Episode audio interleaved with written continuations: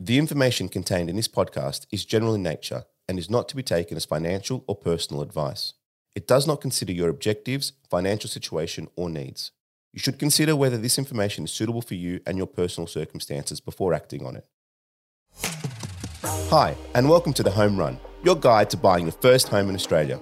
On this show, I'll walk you through the home buying process from every angle. We cover the steps to take, the pitfalls to avoid, and the answers to all your questions you've been dying to ask. No matter what stage you're at, you'll learn everything you need to know about buying your first home. I'm your host, Michael Nasser, and I'm a mortgage broker at Lendstreet. And I really love helping people buy their first home. Today I'm chatting with Jo Vadillo.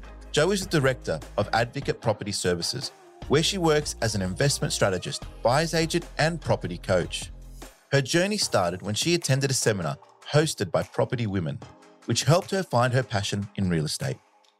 Two decades later, she runs Property Women and is committed to providing no nonsense advice to anybody looking to get onto the property ladder and take control of their financial future. For first home buyers, renovations are a fact of life. In this episode, we're getting the lowdown on renos. Jo will share her advice for first home buyers who have a property that needs some TLC. She'll expand on the importance of educating yourself about property and Jo will answer the big question Is house flipping worth it in Australia? Let's jump in. Jo, welcome to the show. What a pleasure to be here. I really appreciate it, Michael. Tell us a little bit about yourself. I am a buyer's agent and I have been in the industry now for just over 12 years. So I was very much one of the first buyer's agents in Australia and probably the, one of the first five females that were doing it. And the first few years of running our business, people were asking, what, what's a buyer's agent? Why would you need help buying a property? But, you know, we use experts to help us sell our properties, yet amateurs and first time buyers and people who really have no idea how to navigate the market buy and sometimes make some sketchy or poor decisions because they're coming from a place of just being new to the game, really. And I love property very much. I've been investing now for over 20 years. And um, for me to become a buyer's agent was like a natural flow and almost an organic flow. I was already doing the work pro bono for friends and family. And how, how did you get into it? Did you always have a passion for property, or was it something that just happened naturally, or were you looking for it in particular? You know what I think it is? It was when I first bought my my first property looking at property, understanding the market, looking for how I can add value. And then back then, there was a few renovation shows on TV. I think the block might have done its first run and things like that. And and then I was like, wow, like you can buy something ugly, make it pretty, and then add extra zeros to the back end. Like it's to me, it was like an amazing, malleable platform for to grow your wealth. And I was working in corporate at the time. I didn't love my job. To make more money, you have to work harder. But property is just one of those things that, you know, you play your cards right and you grow your wealth and capital growth does a lot of heavy lifting for you as well. Yeah, I think the important phrase there that you mentioned is play your cards right. And I think that's where buyers agents come in in terms of the value that they can bring. It's assisting people that probably don't know what they need to be looking for to be focusing on those specific items so that they are playing those cards right. In terms of uh, something you've touched on there, and I guess the theme that what we are going to be talking about when it comes to renovations, and, and the block is probably a good example of a program that a lot of people that are excited or thinking about purchasing their first home or getting into it and potentially creating wealth out of it as well, they'll look at were those programs the one that sort of put buyers agents on the map? Because now they're becoming more mainstream. I think for the Australian market, I think maybe possibly that was the platform, you know, when they have the auctions and they're like, who are these professionals in the room yeah. that are bidding on behalf of someone else? So perhaps from a mainstream viewpoint, it did, and it made it more of a household terminology. Yeah. People understood the industry and but in America, it's my understanding that it's been that's that is such a commonplace way of buying property. However, I mean they're they're also charging something like six percent when they sell. And I don't think you pay your buyer's agent over there. They actually get 50% of the agent's commission. So it's a little bit of a different structure. Like it's a fee for service in, in the yeah. market. But you think about the outlay of you working with a buyer's agent, they should be not only saving you their fees, but saving you from buying lemons, buying properties that are going to wind up costing you hundreds of thousands of dollars. Yeah. You realize there's a DA approval for a boarding house that's going to be built next door. And there's a lot of things that it's my zone of genius, but it's not everybody's. I've had uh, clients of mine have been surgeons. That's their expertise. Absolutely. Yeah. Time poor in particular, as well as obviously the insights that you get by engaging a professional that does this day in, day out. And I always say to first home buyers when I'm speaking to them is when you're going in and speaking to a real estate agent, they're doing this day in, day out. They're selling properties, you know, week in, week out. And then you're going in for the first time. And it's very much a David and Goliath kind of battle there. And to think that you're going to go in there and be able to outsmart or to get the best out of the negotiation, then this is only one factor of what a buyer's agent could do. It's um, inevitable that, that it's not balanced. And so having a buyer's agent on side definitely helps level that particular negotiation process as well. One thing that you really sort of specialize in and focus on is the renovation aspect, and I guess maybe helping manufacture some wealth. For a lot of first home buyers, their first purchase is not usually their dream home. And it means that the properties that they buy will need renovation either at the beginning or some at some point soon after they move in. You started your own property journey by renovating and selling houses. Why might a property need renovating in your opinion?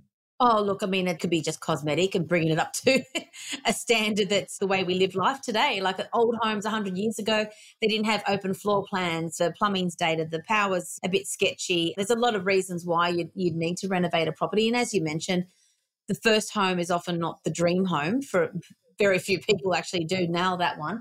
But when I look for a client for renovations, I take and I interview my clients quite forensically. I want to understand how much money they've got over and above because you know there's obviously you know a cost that comes with doing renovations, their skill set, their stage of life. You know, if they've got two young kids, that's going to renovation can be really tricky to do that when they've got you know depending on what their stage of life is. If it's an investment property, their proximity to the property. So I take on board a lot of these factors when we're looking at renovations. And what I try to look for, Michael, is properties that have got amazing good bones you know like it's a good structure they don't have to do anything too much heavy lifting with the actual structure of the property because that can really take up a lot of your budget I like houses that you know if you just paint everything a certain color, like it's a uniform color, you change out the the light fittings and you change out the doorknobs and you can modernize the house very easily. It's a house that perhaps the facade, like I'm in the process right now with a client who's purchased and it's a 1992 brown brick property in mm-hmm. a coastal area. So we're talking to him about, and he's got quotes to paint the facade, paint the brick white, and it's twelve thousand dollars inside and out. So it's actually quite a good price for him. But um, it's going to lift the value of this property, like just the curb appeal, phenomenally. It's an amazing value add for this particular investor. Yeah. What do people need to look for then? And what would a first home buyer need to look for if they're considering buying a property that needs renovating? So obviously in this instance, the mindset is we're going to try and buy something that we can pick up for a little bit better value, perhaps. There is going to be some renovations. You've alluded to the fact that there's probably different type of renovations that need to be done. There's obviously a budget. And from what I gather, you want to pick up a property that doesn't require so much renovations, but doing those renovations like that paint job inside and outside, which is going to do a lot more than whatever it may be in terms of a lot more labor intensive or costly. So when someone, a first home buyer is looking at a property, is there certain things they should be looking for or what are the things that they need to consider when they're doing that inspection or checking the property out? Other than obviously using a service like yours, which is going to help them massively. Uh, if they're doing it on their own, what sort of tips could we give them? Yeah, I think um, have a look at the curb appeal, the property where it sits on the block. Is it is it a dark block? Is it if it's got beautiful natural light? Is that something that you can open the property for? If it's an older house, sometimes that light isn't great, but you know, it's so easy to put skylights in as well. When you're looking, depending on what your budget is, perhaps the kitchen is 20 years old. And if you were to just paint the facade of the cupboards for now, and in, once your budget builds up a little bit more, then you can come back at it with a, a really big gut and redo of the kitchen. Kitchens and bathrooms will sell a property straight up, mm. like every, mm. every day of the week but they are expensive to renovate. They really are. So, depending again on your budget, I think if you can see that it can be lifted by painting everything white, I know that's that sort of cliched rule of thumb, but a neutral paint scheme inside, if it's got dated carpet, you know, what's underneath the carpet? Perhaps have a look at it. Has it got floorboards that haven't been taken into consideration? Yeah. It's amazing when you start to peel back an older home. It's like, why would they have carpeted hardwood mm. flooring? I love high ceilings. So, you know, if you buy a house with a really low ceiling, you can't really do much with that. But you can really add a lot of value to properties when you take into consideration, you know, if it's an older home and it's got a beautiful ceiling, or you can you can also um, retrofit cornices and things like that. So, you know, for a first home buyer, really it is it's location always it's the natural light of the property are you encroached because you've got a block of units next door that's something that's never going to change so you've got to take that into consideration and even just looking at the property from an exterior viewpoint i've bought properties that have been in the same family for 60 years without so much as one tree on the entire land it's like you know, all this lost opportunity. So people forget landscaping just makes such a big difference mm. as well. A lot of homes they just got a flat backyard, no trees, and one little um hills like a hills hoist, and yep. then cement slabs that walk out to the the clothesline. It's a little lacks character, but that's to me is an opportunity. We, we need a barbecue area here. We need to bring it, you know, the inside outside as well. And that's if it's a small house, that's an amazing way of opening up your living and your livability of being there and adding that value as well, I think, which is a critical part. Yeah. So let, us assume we've identified a property that has these potentials that you've mentioned. What are the, some of the first steps to preparing to renovate? I guess like we've identified that we've got a property, and let's just say we're lucky enough to purchase it, or even not purchase it. We're very close to being serious contenders to purchase it, but we need to prep for the renos. What type of things should we be considering at that point? How functional is the house as it is and again how much budget have you got? So some things you can live with for a long time. You can tolerate you know a 1935 vintage bathroom for a bit because they're always made really well but they're dated they're pokey and they're not necessarily stylish. If you've got the budget you can do a lot of planning during that settlement period and here's like a tip. You know when you negotiate on your property obviously your terms and conditions are just as important as the offer on the table and there's mm-hmm. been a number of times i haven't been the top offer, but I've provided the best terms for the vendor's needs. And it surprises the agent as well. So, for example, if you're buying a property off an older couple, they've been there for 40 years, you know, it's very emotionally harrowing for them to make this move. They probably raised their family there. You could negotiate a longer settlement, offer them eight weeks, offer them 10 weeks, you know, whatever it might need to be to give them a longer settlement window. And then during that settlement window, that's when you can do a lot of planning and you can also put special conditions in the contract requesting that you can come back through a couple of times to get some quotes. So that if you know for a fact that you're going to have to replace the carpet the minute you own the property and it, therefore yeah. you're unable to move in until it's done, if you settle on the 20th of the month, the 21st, your team comes in, you're off and running. You're not, you don't have the holding costs.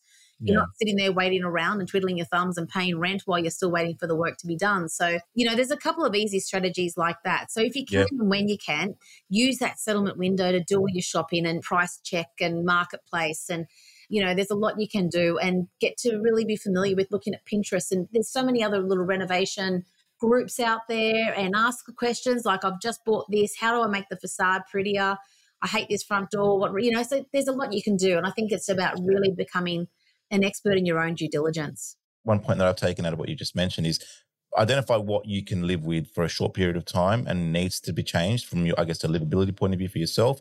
And if there are some big ticket items and the budget isn't allowing for it, then obviously just schedule them in to be done at a particular point in time after being able to categorize those sort of, you know, must haves, nice to haves can assist in terms of that planning out and definitely making use of that settlement period to get in and get some quotes. I think is definitely something that's going to be able to assist buyers um, when they're preparing and planning to renovate. And can I just add, with when you're buying to a property to renovate it, I have this conversation with some clients that they want to cut corners. They're like, we're going to renovate it, so we don't need to do a pest and building report. Please do a pest and building report. I think it's really, okay. really important because when yeah. you, you, can line up and be there at the same time it's done, and you can say, look, I'm looking to buy this property.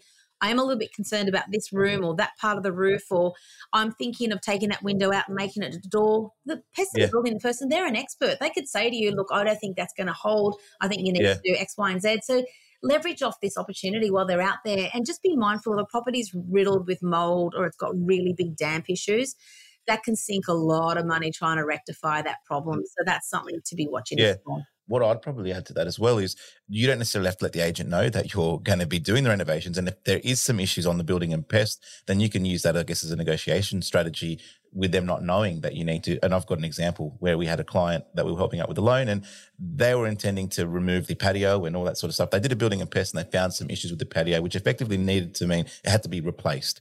Now, they were going to replace it anyway. But they didn't let the agent know that. And they went in and said, listen, we're going to have to replace this. And they've then used that as a negotiation strategy. Now, whether it's ethically 100% right. I, I, it's not for me to, to say yes or no, but they were able to then use to use that as a little bit of a negotiation tool that assisted them in getting a little bit off the purchase price that they were negotiating. So I guess that maybe can be something that can be utilized as well, potentially. A little bit different, I guess, but maybe some relevance there potentially. Dealing with people that know and are experienced with that will, will allow, and this is where you, and you mentioned earlier, where a buyer's agent can actually save you money. And they're the sort of little tips and tricks that can be done that can assist you in that regard.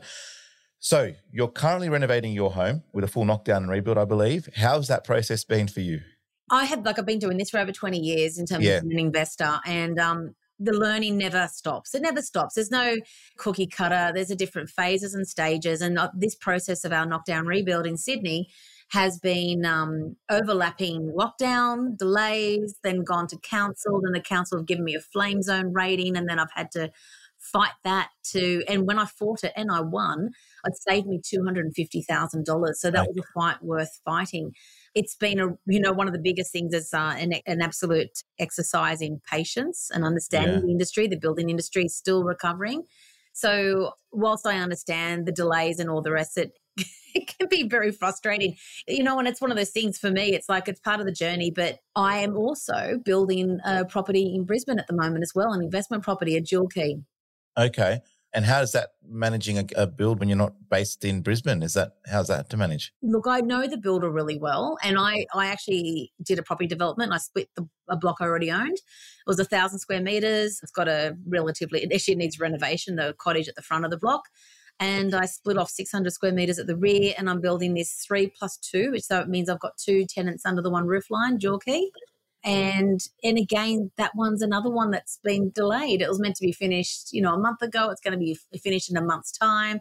And for people who are looking to buy property, you've got to really make sure you, as you approach festive seasons and things like that, I don't want the, I want to make sure I've got a tenant on board. So and I do this for my clients who are investors. If we know when your settlement's coming up, we want to start marketing for a tenant. So again, minimizing your holding costs and outlays, unless you do want to renovate and quickly, you know, tart the property up a little yeah. bit more. But um, that's something that uh, for me, I don't want to run into a festive period or summer holidays or something like that without having tenants on board. To me, that's yeah. I don't like dead air. I want it filled. yeah. And, and, I guess that, that full knockdown rebuild is a pretty, as you've alluded to, epic adventure. And the term I, I like to use a lot is every day is a school day. So it doesn't matter. It doesn't matter how, how many times or whatever it may be. Every day is a school day, and there's always something to be learned. So, um, but I guess that that in itself is a massive challenge, and probably not something the first home buyers are going to be looking to do to begin with, but something that they might be doing. And I guess a term that we see uh, and hear a lot is, and whether it's through TV shows uh, like The Block and the like that we've already mentioned, is this term house flipping where a person buys a cheap property, makes minor changes, and then sells it for significantly more. For a first home buyer, do you see this concept of house flipping as something that they should seriously consider, or would you steer people away from that for the first, uh, you know, as a first home buyer? I'd steer people away from it from a tax perspective as well. Like the flipping formula is, and especially in a market that not necessarily showing in the immediate future any any epic size growth. Unless you really know what you're doing you've got a team on your hands you probably experience because there's a lot of costs. You know you do have stamp duty you've got capital gains tax you've got your selling costs you've got your renovation costs the holding costs. If you don't time it correctly or do it well or keep within your budget you might actually find that you're not going to make money at all. So if you go into that have that exit strategy that perhaps i may need to hold it for longer than planned and also, there is merit in holding a property for more than 12 months from a capital gains tax, min- or minimizing your capital gains tax as well. And this is what I say to my clients I'm not an accountant. I can't give you financial advice. You need to check in with your accountant. Can you claim for this, this, this? And if you sell, then is there GST? You know, there's all these myriad of different things you need to be checking, you know, making sure along the way that you're not going to and there's land tax. You don't know what you don't know until you get a phone call from the ATO sometimes. but the flipping formula, what I did wasn't so much the flip. I actually added value to our property and then we withdrew equity from the property. We held most of the properties. Um, we've had to sell along the way because I was selling it to upgrade family home. I was selling it to fund a property, two property developments that I did. So I was selling to make more money effectively. Mm. But yeah, pulling that equity out of the property is how we build our portfolio. Yeah, and that's then getting into, I guess, the complications or, or, the intricacies of it as well. But I guess as a concept too, I'd be with you. And and house flipping is not probably something a first home buyer should be considering. The majority of the growth that they're hopefully going to realize is going to be in the capital growth over a period of time, which is a pretty steady and consistent concept, but is one that takes time. I think the house flipping concept is probably a dream for most, but unless you know what you're doing with experience and your first one, you generally don't have the experience. It's probably not going to be something that's going to end as well as you probably initially intended it to. You said in the past that you want to help embolden people to stop playing the small game or a small game. When it comes to property, what does that mean? Yeah, I think if it's in the context of just to get started, I think is that's probably something I'm, I'm a big advocate for because the reasons people this is I'm talking about my friends here, so I'm going to throw them in the in the mix throw them throw them under the bus. Oh, I'm not going to invest until I pay off my family home. It's like, okay, good luck with that. What else is it? Oh, I'm going to wait till the youngest kid finishes high school. You know, see, people make these sort of really not smart business decisions. It's like that doesn't make economic sense. 10 years ago, I could have bought a lot more with a million dollars than I can today it's the whole idea, and people get very fearful of leveraging off a bank's money, but that's a good debt to have and use it. Like, don't, mm. I mean, for me, I'm not paying off my family home. I'm pulling equity out of it and growing my portfolio. That's my end game. I'm just, I'm always building and, and acquiring more properties because, I mean, not only is my passion, but it's also, that's how we've decided to focus on our wealth creation as a family unit.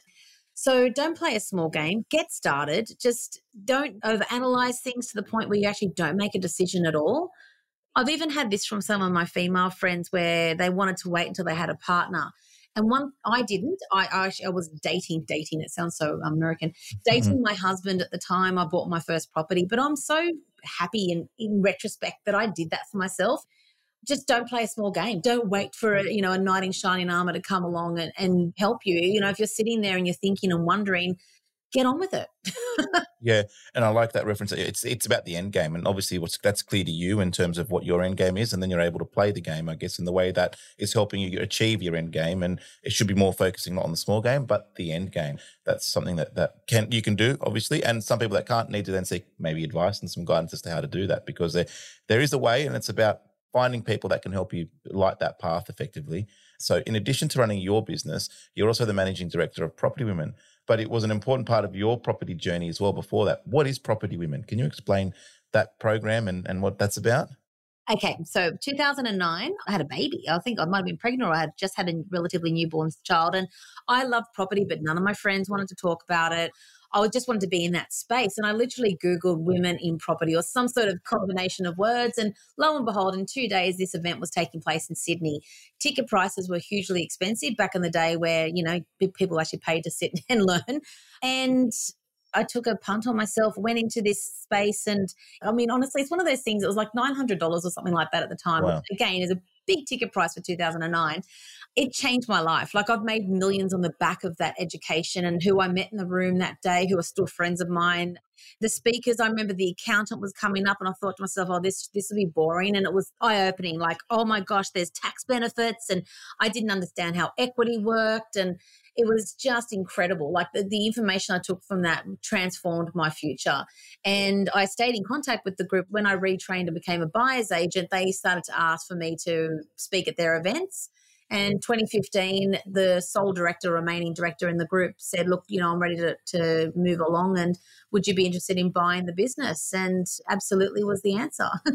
it's a, so it is an educational platform. It's obviously skewed to women. We do have men in the group as well, and a lot of women have got fantastic partners and, and that are very supportive of their journey as well but it's education, it's connection. It's like in interview, you know, if you need to work with a professional, like who's a good accountant, who's a good solicitor, I need a selling agent in Brisbane, I need a selling agent in Adelaide. I help people connect them with those the right people that can then help them on their journey. And we also have an online course that's designed for first home buyers. So it's called the Buyer's Advantage. And yeah. that's there because the people who really need a buyer's agent support are first time buyers or first time investors. And um, it is a considered expense and sometimes that's going to erode budgets. And so I've created this course as a platform that you get to speak to me, but it isn't a open forum. It's not one on one, but it's coaching services. And we do provide that sort of one hour here ad hoc. You don't have to have the full service of a buyer's agent. You want a buyer's agent just to attend an auction or just do negotiations, we can do that for you. And we'll get some more details about that and we'll have that information in the show notes too if anyone wants to check out uh, that particular program for first home buyers and and sort of seek that assistance. One thing I, I, I, got from you know Property Women in terms of what it is it seems to be a group of like-minded people and, and when you put everyone where you guys can discuss or women can discuss the challenges and see things in a particular way and then you know meet certain people and i guess advance that particular journey that you're looking to embark on. So, and that can be quite powerful in terms of doors that it may open for you and people that you may meet, and some of which you currently say that you are still friends with that you met in 2009. So, I mean, other than the obvious, are there any other benefits of engaging in an educational program or a seminar for first home buyers that you've seen or you've witnessed firsthand? Oh, I think it's just mitigating risk, and and uh, and even with clients, it's like they've told me how much money they've got, and it's like you've got a lot of money there. You know, you could probably have enough for a deposit for two properties you know go and go and speak to your broker and ask the question and get them to do the homework and then there are things that people want but they throw all their money in one property but you could have two machines working for you for that end wealth outcome you know it's there's a lot with negotiations. There's a lot of tactics that you can use. We provide scripts as well when you're making an offer. Often I'll say to my students to say, when you make an offer and it has to be in writing, just make it nice. You know, don't like, I'm only going to offer this much because the pest and building report said the gutters are bad. It's like, no, no, no. If you're buying off an older couple, let's just say, use that as an example. This is a tactic I did use, and uh, this is where I was the third in line in terms of highest number. But we complimented the gentleman. He built the house in the 1950s, and it's wow. My client loves the home. It's so well made. She'd love to renovate it, and he chose our offer over the two developers who probably said, here's my price, I'm going to bulldoze it. And a lot of agents will take what your offer is and sit in front of their clients and say, look, we've got three offers. It's this one, this one, this one. But the term, and this is where I mentioned earlier, if you know how to play the game with terms, it's just that, you know, it's a couple that are perhaps their marriage breakdown, they're quite keen to have a quick settlement, you know. Other people also negotiate to have furniture and things like that thrown into the mix. So there are things that you could do and opportunities you don't want to miss out on. So that's the reason that that education platform exists so that we make sure you make a really good buying decision. And we do get a lot of off market deals presented to us as well. So I share that with my database. You know, it's like I don't have a buyer for it, but look at this cracker of an opportunity here and it's priced to sell. And, and I have bought properties like way under what the mm. actual market value is because of the circumstances of the vendor being you know, under financial constraints or they've already bought something else, et cetera, et cetera. So that's a huge advantage absolutely with with those programs and and again i think it comes back to that group of like-minded people in that situation and so you know you're able to seek that advice and and again, I guess, you know, the simple things like just being courteous about how you re- submit an offer can go a long way. And people can often forget those simple things and focus on maybe overly complicated items or ways of doing things. But at the end of the day, it's just maybe the act of just being nice and complimentary and, and it can go a long way. So I love that example very much. So, we always wrap up by asking two questions. The first question is What's the number one tip you have for a first home buyer trying to get into the market today? Oh, look, I touched on it earlier. It's just get started. And now get started is, is as easy and as hard as that is really. But it could be like connecting with yourself, Michael, like have that phone call, have a fact finder. You could sit there and say, look, you can borrow this much as your finances sit today. Or go away, tidy up your HECS debt, get rid of your credit card, get rid of your car loan, whatever it might need to be, tidy it up, get your taxes up to date, and then come back to me in February and we'll talk again. You know, so you at least know where what your health check, financial health check is. So you've yeah. got a starting point and then you've got a goal. And it's really important that years are going by faster and faster the more birthdays you have. You need to just get started and, and not delay. And I think it could be yeah, just getting yourself financially fit. And you know better than I would how scrutinized your spending is with banks as well. So maybe you need to curb back your spending, your retail activity, how many times you might visit Dan Murphy's or whatever it might need to be. Yeah. Or the online betting that's being done. I that's a massive oh, yeah, thing. Right. So, so that's uh, don't maybe get off Sportsbet for a little while. I mean, and uh, and, and and set the priorities straight, perhaps. yeah, close the credit cards. You know. Yep yeah, so basically behave yourself for the next 90 days and let's revisit those numbers. Yep. So that to me, that's when I say get started. That is the first port of call. And I'm always telling my clients, speak to a broker. You don't want to go to a bank first up. And they're like, oh, but I've been with ANZ since I was 15. Yeah. It's like, no, no, no, no.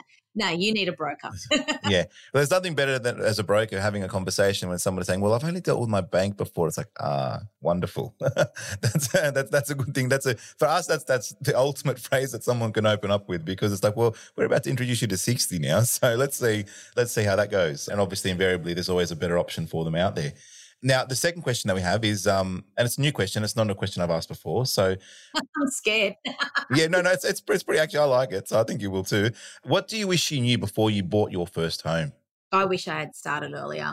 Yeah, wow. There's always fear. You don't mm. know. And, and I just, now that I know what I know, I really wish I had started earlier.